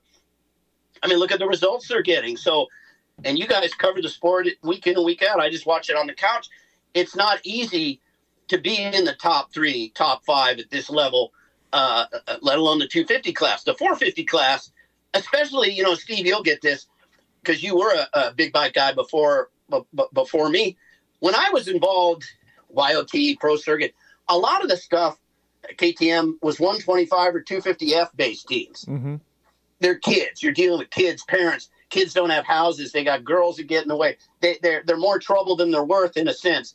But when you get to the 450 class, the man's class, I mean, it's 17 rounds. You can't even get a cold, stub your toe. Most of these guys own multi houses and boats and all this shit. And it's like, wow, these guys are really, this is upper level stuff. This isn't C rated baseball. This is, this is the big leagues. And, you know, it's, it's, it's, uh, so again, for what we did, very similar now to what Roczen's doing, I think a lot of people wrote him off. And I think, I think, uh, that that's what brought a lot of the emotions. Yeah. Really. And Mitch, Yeah. Mitch, you know, you guys have dealt with Mitch. If you walk in, you know, Mitch, Mitch is a no bullshit guy, and he loves to pull pranks and do all that. But I think Mitch can smell confidence and a winning situation a mile away. And I can't thank him enough for for throwing my hat in the ring with Chad because he obviously knew how I was, and I think he saw that in Chad too. Because Mitch, Mitch will take anybody's money and do a motor program or this or that, but then again, he won't either. You know what I mean? You gotta. Not for just anybody. Well, I heard a story like when Bobby Hewitt first approached him years ago when Bobby was first getting going, and Mitch kind of poo pooed the guy because he's like, look, you can't just walk into me with a boatload of money and think I'm just going to bend over for you. That's not really how it works. You gotta, you gotta show me aside from your money, you're worthy of me doing this. And, I, and I'm sure Steve can appreciate that because there's so much that goes into it outside of just paying for everything. You know, because at the end of the day, we've seen the guys that could pay for everything, and sometimes it's just a waste of time, no results. You know, and Yeah. even when when two two ended, I was approached by some teams, and they're like, "Oh, we want to do this, we want to do that," and you know, well, gee, I'm flattered. It's great people are calling me, they're not calling me, but but no disrespect. But you've already been doing it for three or four years or five years. I mean, now all of a sudden you want to decide to do it right? You know, so, so I really didn't want to. Some of those things seem like a backward step for me, and I don't want to name names. But, but Steve knows, you know, and you know, Jason, to get on an airplane, not that I'm scared of flying, but just to fly and do all that, I would only do it for a guy if he's a top three situation. Anything, anything less is just a kind of a waste of my time because I've already, I've already been there, done that. So again, Chad, Chad was just like, it was just like, wow, this could be, this could be the feel good story of a career, really. You know, outside of my time with Mike Bell and some of the other teams and my successes, this was unique because it was a private, factory supported team, and the owner was the racer. You know, like a NASCAR guy, Jason, that's in your backyard. I mean, it was very reminiscent of a Tony Stewart or, Yep. or, or John Force in drag racing. Yep. And in our sport, you know, even with the mighty Roger De Coster or, or Herlings and the whoever your favorite hero is on either side of the pond, who's really doing what Chad did? And I don't know that anybody. And look, even before Chad, what was it? Emig tried a team. Some of these guys, I mean, they were a blip on the radar as and, and as much effort as they had and good people around them. So a lot of it was lady luck, and and but it was a very storied time. Like I said, it was it was very emotional. Um, and then again, you saw the incremental things from Chad. I mean, his wife was a bulldog with the whole thing. Chad was a bulldog with the whole thing. There was no, there was really no, no down as far as emotions. You know, you were just on this natural high alarm clock because Chad was. We saw what he was doing Monday through Friday. Mo- none of you other guys did. Yeah. So, you know, that's that. Um, I, I really think, um, yeah, it was it was just a magical kind of a storied kind of a thing that I'll remember always. And and and I, I think people that throw negatives at it because he's was Australian or this or that. I mean, just I, I think they're just you're, there's always the haters, you know. But Yeah, but, no, uh, it doesn't matter what yeah, you do. but I think this turned a lot of it. You know, the the Chad Reed that was on Coward the year before, or the Yamaha days. Like, I mean, you guys really had fans on your side. You know, the the guys sticking it to the man, so to speak, and like going after the factories. I bet on myself. Um, I think people loved it. I mean, yes, there. I'm sure there's always some haters. I mean, I've been telling everybody that. Like, you're never going to get 100, percent but I think you guys were one of the teams that uh, the fans rooted for the most. Like, what a cool story, right? Yeah, and I mean, remember, remember, much later on, he rode that two stroke. I think what was that in St. Louis? He borrowed it from some kid with that. Yeah, with recently, the yeah. Yep. with help from the W guys. Yep. But, but, and, and I think all in all, you know, it was and it was funny about Ellie. Ellie was the only one. You know, she could tell Chad he had his head up his ass, or she could she could tell Chad maybe some of the things that we wanted to say, and she was she's one of the best race wives or girlfriends I've ever seen because she would obviously show the emotion when he won, but then Yeah. she also saw what we would see, like Steve, when you leave the test track, and she would get on him. She would get on him. I remember one time, I think it was Castillo's or somewhere, and he was a little off. I think he was preoccupied with some other business deals with forward thinking with the team and like his i think his heart wasn't into the laps or this or that. And she's like i could hear her like you know hey these guys are here and and, and they're here for you. You know i, I mean Right. she would Yeah. really Yep. you know and that's why again when i talked to joel joel's like look dave this is where you got to start. This is where you got to stop. They're very accomplished people. You know you're here to help them not to scold them. And there's a right way and a wrong way to package things. And i and i really appreciate joel for telling me all that. Because again a lot of times as you know steve those are hard lessons to learn until you're called in the office and they're kind of slapping you around a little bit.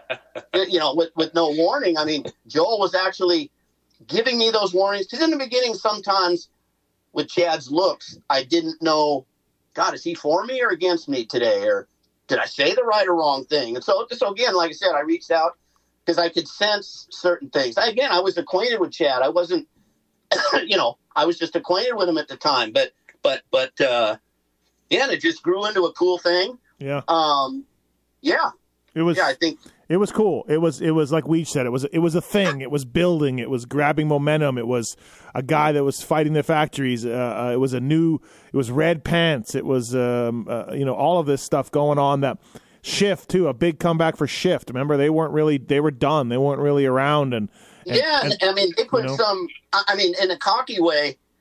uh, Like uh, what's funny now, you guys not maybe Steve knows. My son's a lead designer at Fast House, and they're pretty popular nowadays. But Oh, didn't know that. in, tho- in those days, in those days, Chad with his shift stuff. I mean, he was. I I mean, a lot of his outfits, right down to the boots, were some of the best looking gear for some years, and and set the tone for really a whole the, the whole industry. I think. Um and and uh, yeah, I, I think the Fox shift machine behind Chad, like Steve said, at one point they they were kind of just just kind of dragging their feet. Then when Chad got on board, man, I mean, some of the looks and the outfits he would show up with, as you know, these guys they're almost like supermodels with their gear. I mean, I, I, a lot of times, I, we, uh, the guys on the crew, we were all blown away because there were very few outfits that he would he would come walking out of the rig with that you just didn't go, wow, he looks pretty freaking hot. He looks like a winner just standing there, you mm-hmm. know. and then even when he would do our bikes, even when he did the bikes, I mean, he would send me stuff, the comps, because he would come up to Factory Effex. He'd spend days there with Scott Gilly driving those guys nuts. And I used to be a seat and graphic guy. So Chad sometimes would reach out to me for certain questions. And then even when we did the semis, like I said, he would rewrap that sucker year to year. I mean, I don't think there's a team out there changing their look like we did. yeah. You, you know, Yeah, did you did you notice? So you start the season off uh, with um, like we said, we got the podium in Oakland. You start the season off with three finishes, five, four, seven, and then you guys start hitting the podium. You get the win in San Diego, the one we're talking about today, Weege and I. And did you notice, like we, uh, you know, there's a triple clamp test, and there's some cams, and Honda's starting to come around at some point and be like, "How's everything going? You guys good? Like, is there a definite change in Honda's uh, willingness to help?" Yeah, there was there was there was always talk early on because Steve was always working these deals in the background. You know what I mean? Yeah, yeah. And we were getting more support, and and a lot of times I was picking stuff up there, or Lars would hear things because Lars still had that in there, uh, obviously, and and and through his own career, Mhm. and you always heard rumblings, and then then then there was even talk of a factory bike. What if, you know? And then there was talk with Mitch, and gee, what you, you know, this is either going to help Chad or hurt Chad, and that that was that was like a volleyball game for days. You you know, should I yeah, yeah, yeah. stay or should I go kind of thing because you know Honda at that time they kind of learned to love us is like you guys are getting at they kind of they may not have loved us at first but they kind of learned to love us and we became the darling of of what they needed at the time because some of their guys were out and and and Chad was in and and and and and, and you know and and Hondas were just you know with Chad's results and and the media behind him and everything it was just it was just a good time to be a Honda supported rider especially him. And so yeah so stuff started to happen. Um and it was pretty uplifting to to tell you the truth you know and then but Chad was very analytical with Steve and Mm-hmm. what he should do and how he should do it because you know it's damned if you do, damned if you don't. Like like I remember talking to Chad straight up and saying, "Hey, look, man, if we go factory, is as cool as that is, a lot of your freedoms are gone now. Yeah. The minute you go factory, you know, you kind of social media has to mellow out. This has to mellow out. So there's pluses and negatives with everything in this sport as as far as even the level of support. So but again, it's it's your decision what matters the most to you. And then, and then it came down and Mitch was really cool too. He's like, Hey, Yeah. you gotta ride the bike. Go ride the bike. Yeah. Yeah. You I, take my bike out there, Lars, you prep it as best you can. They're gonna show up with their bike. Mitch goes, I love you and I'll support you guys, whatever your decision. Mitch was really cool with the whole thing. Yeah, I d- I think- in that I think- in that story I did on the team that I, t- I spoke about earlier with Weege, the story I did, Mitch said that uh, he rode the bike, and he wasn't Mitch wasn't there, and it, Chad called him, and Mitch said, "It's pretty good, isn't it?" Chad goes, "Yeah, it's pretty good." Yeah.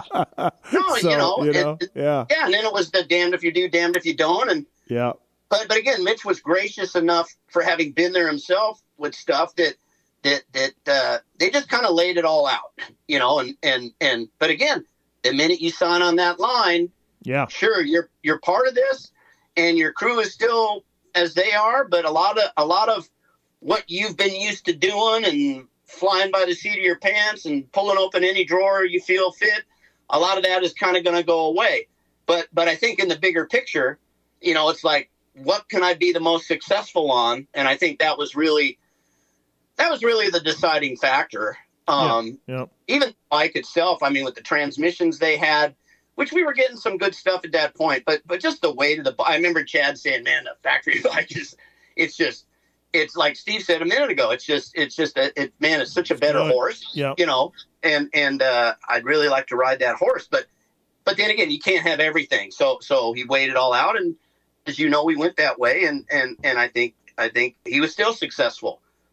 Yeah, absolutely. Uh, Leah re-raceables with Dave Osterman. Uh, anything else, Weege, for Dave? No, this is this is this is cool because uh, we actually had Chad do one of these on the uh, 2014 when we guys switched to Cowie, which I'm sure is a whole nother story. Um, but but uh, yeah, it was good to get this perspective, and that's the, actually the one thing I didn't know. I thought that in his YOT days you had already crossed paths. Uh, that makes this even wilder uh, to Well- me that you guys were starting from scratch. No, I didn't we even did- realize that. No, I'll tell you a funny story in the YOT days. I think Steve's heard this. We were at the test track one day. All the riders were there, even some of the Star guys when Star wasn't to the level they are now. We're all sitting on the side because the 450 guys were on the track. And then Frenchie came up to me and he was talking to me, and I was very frustrated with our guys because nobody was hitting the whoops like I would call they should have been hitting the whoops. I thought our bike was worthy, and and I was really disappointed with that. So Frenchie came to me with this crazy idea. I'm not going to take credit for it, but Frenchie's like, "Hey, I'm going to go talk to Chad and see if Chad will hop on Andrew's bike." And I go, "No kidding. You think he would do that?" He goes, "Well, never hurts to ask." So Frenchie walks over there. Chad's almost done. Waits for Chad to come in. He hops off. Blah blah blah blah blah. Whatever was said. I wasn't standing there. Then Chad comes over, gets on Andrew's bike. I remember he just kind of tapped the brake pedal with his boots. He he checked the levers as they do didn't really I didn't he didn't hit anything up or down. Started the bike, went a couple uh you know the the big jump and, and went around the whoops a couple times just just to get acclimated to the bike. Then he I mean you guys know how animated I can get.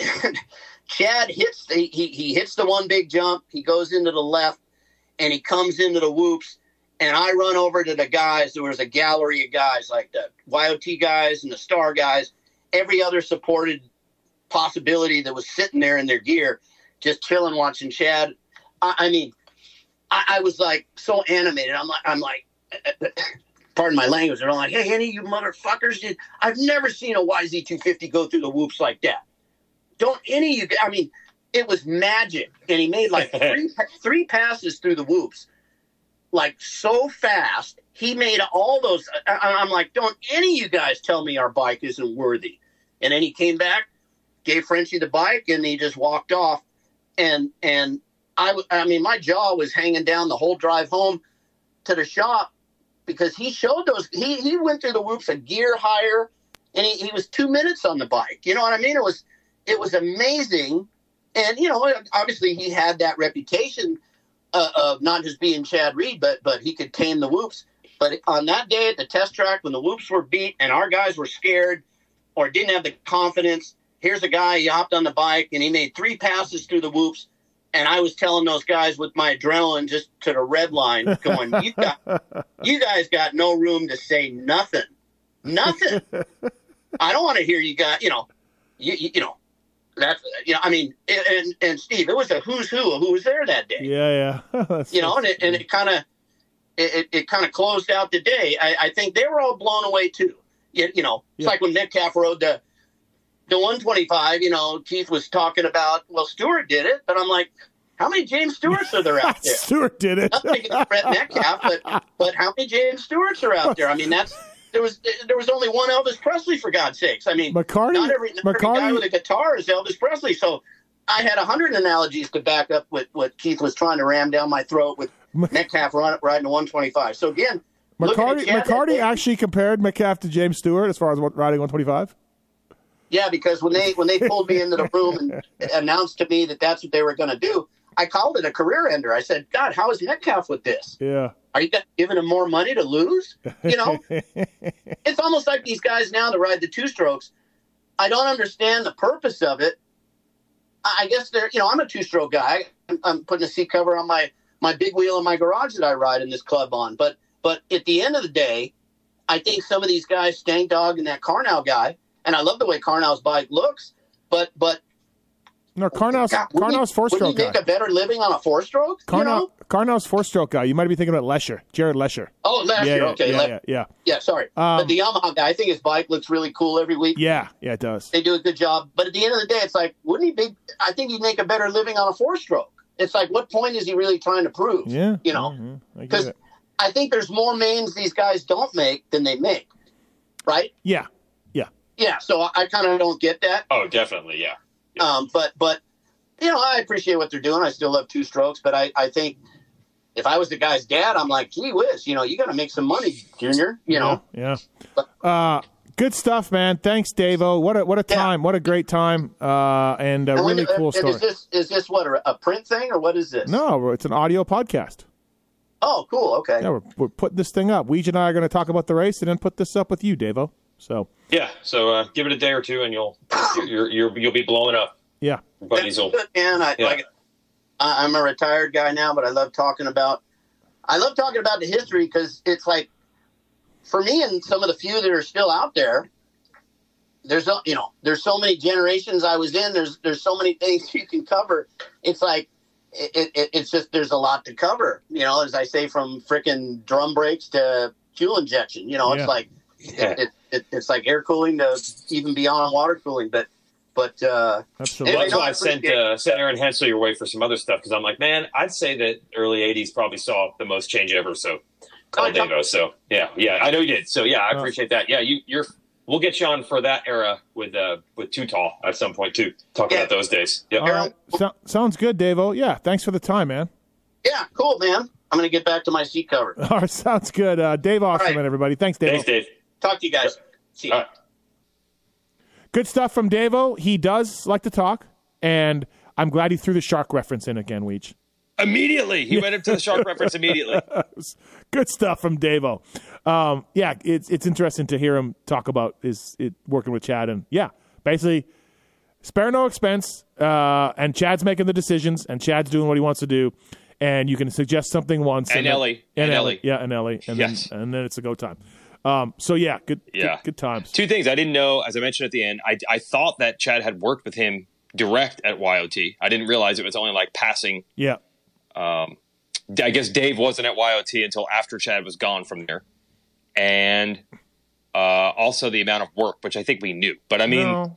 Well- Castillo Ranch to where was he getting the suspension done? Pro circuit. pro circuit. Yep, that's How uh, far is that? That's three hours with uh, small traffic. Oh. Yeah. So he's literally doing that like every other day. Yeah, never mind with traffic. Um, yeah, and then also no, Davo was at YOT when Chad was at Yamaha because Davo was at you know, YOT when I was there. But I just think we never saw each other. They never had anything to do with each Well, other. that's what I mean. I thought Chad's year at YOT, oh, oh, I'm Dave sorry. Yeah, at no, YOT. no, that was Craig No. Dack and uh, Frenchie and Dean Okay. Baker a little bit. Yeah. So, um, okay. Uh, again, thank you to folks at Guts Racing. Um, great seat covers, great foams, uh, vintage stuff as well. A lot of teams in the pits are using Guts. They got a Phantom lightweight seat cover foam. They got the, the cover itself. They can, you can design your own at gutsracing.com. PulpMX 23 is the code to save with uh, Guts Racing. Please check it out, gutsracing.com. And again, Scott Goggles, Maxxis, Decal Works, and the folks at Leatt as well. Uh, for more information on that. Great mountain bike stuff. I know they're super proud of their, their mountain bike line of things. So you can uh, check that out and save some money with uh, using the contact form on PulpMX. All right. Um, time for the Leatt Racing re raceable categories. Ready? Uh, I am ready. Who really won the race? Eh. Eh. I mean, Chad Reed really won the race. I mean, he did. There, we we can't. There's there's just no way getting around it. We got to pick the winner for the winner. Yeah. Sorry, everybody. Yeah, you just we we don't always like to do this, but uh, what we have to. Yeah. Um. Okay, and then uh, next category is who's that guy award. Tough one to do with this one because it's so new, but I did go through um, the qualifying in both classes, and I found a guy, a gentleman in the Oh, really? in the lights class.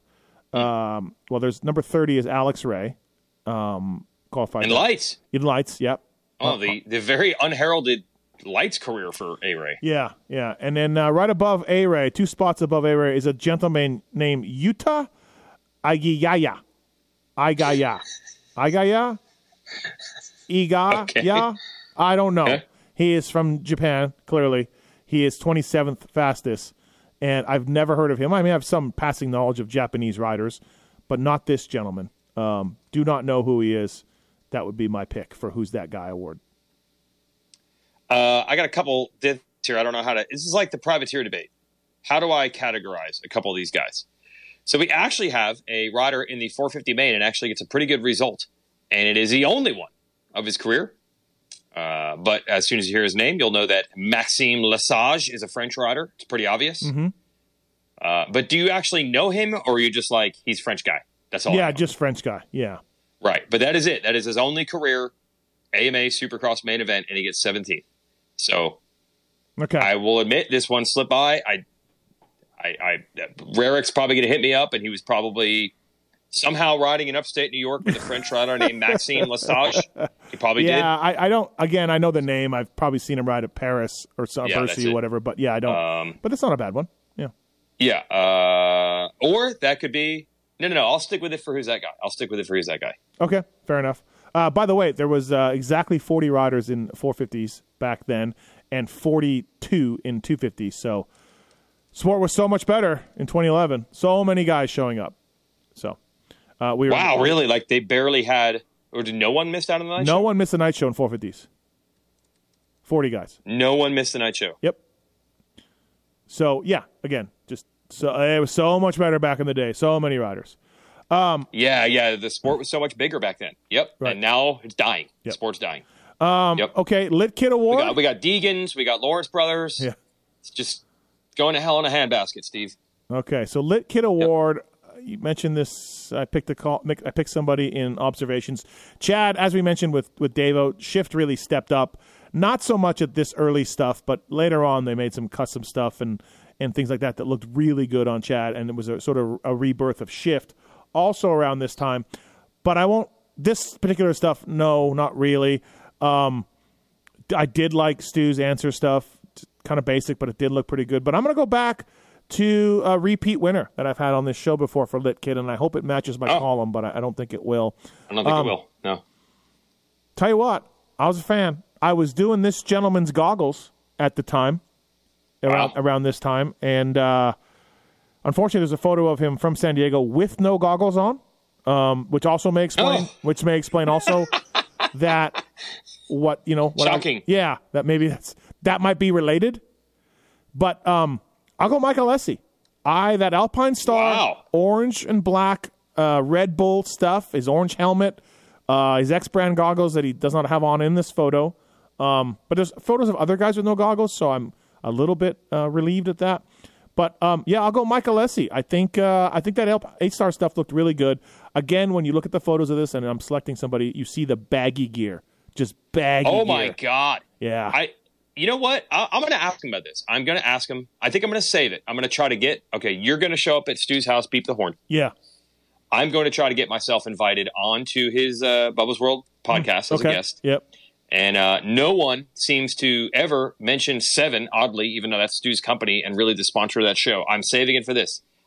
I think Seven might get the credit. Gear looks Yes. Set. crazy different when you look at Yep. it was so baggy and now the gear is so tight. And I think Seven started that. I agree. Woo! Yep. I agree. So uh, it's shocking to see this gear these days. yeah, yeah. It's it's all baggy. Which Oh God. which for me, like, uh, yeah, for me, uh, I'm fine with that. I'm a bigger gentleman, so that's fine. Mm, mm-hmm. I put the stuff on now, uh, and yeah, you, it's tight. I don't like it. But anyways, uh, who did I pick in my column? Yeah, it is uh, Fly Racing's own. Maybe you're biased. Andrew Short, Hmm. and I do not remember this. They had Dukes of Hazzard gear uh, to match his orange KTM. Not the everybody remembers the Thor stuff that Tedesco and Pastrana Yeah. wore. I had I even had a pair because I loved it. But uh, he had Dukes of Hazzard themed fly gear on his KTM 350, and that's what you picked as your best dress. I cannot. Do you even- remember this? No, I don't even remember what it looked no, like or anything. I, I don't Yeah. remember that. Huh. Yep. Okay. Uh, maybe maybe just fly racing bias. Did you even have it back then? Yeah, Fly would have been on my show back then. Yep. Yep. Okay. Yep. Okay. Maybe that's what it was. Yeah. You were being paid. Yeah, I was a paid Shill. paid shill. Sell out. Yep. Sell out. Just sell out. Okay. Uh, what do you got? Yep. Ah, dude, the Chad shift stuff's already looking good. Yeah, I can't believe you left it on the uh, table. Uh, it is. No, it's good. It's just it, it was better. There was better stuff. Yeah. Yeah, this is also still. Uh, we've had a couple episodes where Fox was looking bad. They're Mm-hmm. getting better, but it's still not great. Dungey and Roczen, it's meh. Uh, Thor had some pretty good stuff at this time. So nah, shift man. They Okay. Yeah. and Chad probably had a hand in it. It looked good. But do you agree that there was some better looking stuff later on this year and next year and the next year? Like there was some bitching looking. Oh yeah, stuff. yeah. I think the more here, here's going to be my guess. The more you know, they started working with Chad. It Yeah. just kept getting better and better. Yeah. Uh, Yep. Shit Kid Award. I'm gonna go. It was again. You know, I don't see anything that I really didn't like. I'm gonna go with the H and H stuff. Uh, Tedesco was running Mm. it. Um, had big HH. You know, the letters that were kind of like uh, old English letters. Um, big Bel-Ray logo on it. Um, yeah, I didn't like it. Um, yeah, just not a fan of the H and H stuff. Kind of black, like it looked like a little bit of like a like a cow print, a little bit like some black and white spots or something. I don't know. I just yeah, the limited photos that I saw from this race, I'm gonna go the H and H stuff that uh, that the IT Okay. wore. Yeah. Uh, I'm going to go with uh, Fly Racing, covering the whole gamut. The Best Dressed Award with the Dukes of Hazzard gear from Andrew Short. And by the way, if I could get that gear now, I would still wear it. 2011 Dukes of Hazzard gear, I'm down. But then JT is wearing fly gear, no surprise. It's all purple. Like why? Well- why do we do this? Okay, so he's not at this race, sir. So you're not you're looking at the wrong. Oh, race. that's right. So why is this photo? I don't know. Why is your obs of a photo of JT? I don't know. You have to Very ask. Uh, interesting. yeah, you probably put that photo that column together, so it's your fault. Yeah, this What is about- from Houston. what- There's a photo of a dome. That is Houston. What So about, yeah, it can't uh, be JT. We'll get to that in a moment. It's What- not JT. What about this number ten guy with muscle milk uh, shift stuff on it? Not not that good. Uh, yeah, I'm, I'm gonna. He looks good all the time. I, I just can't do that.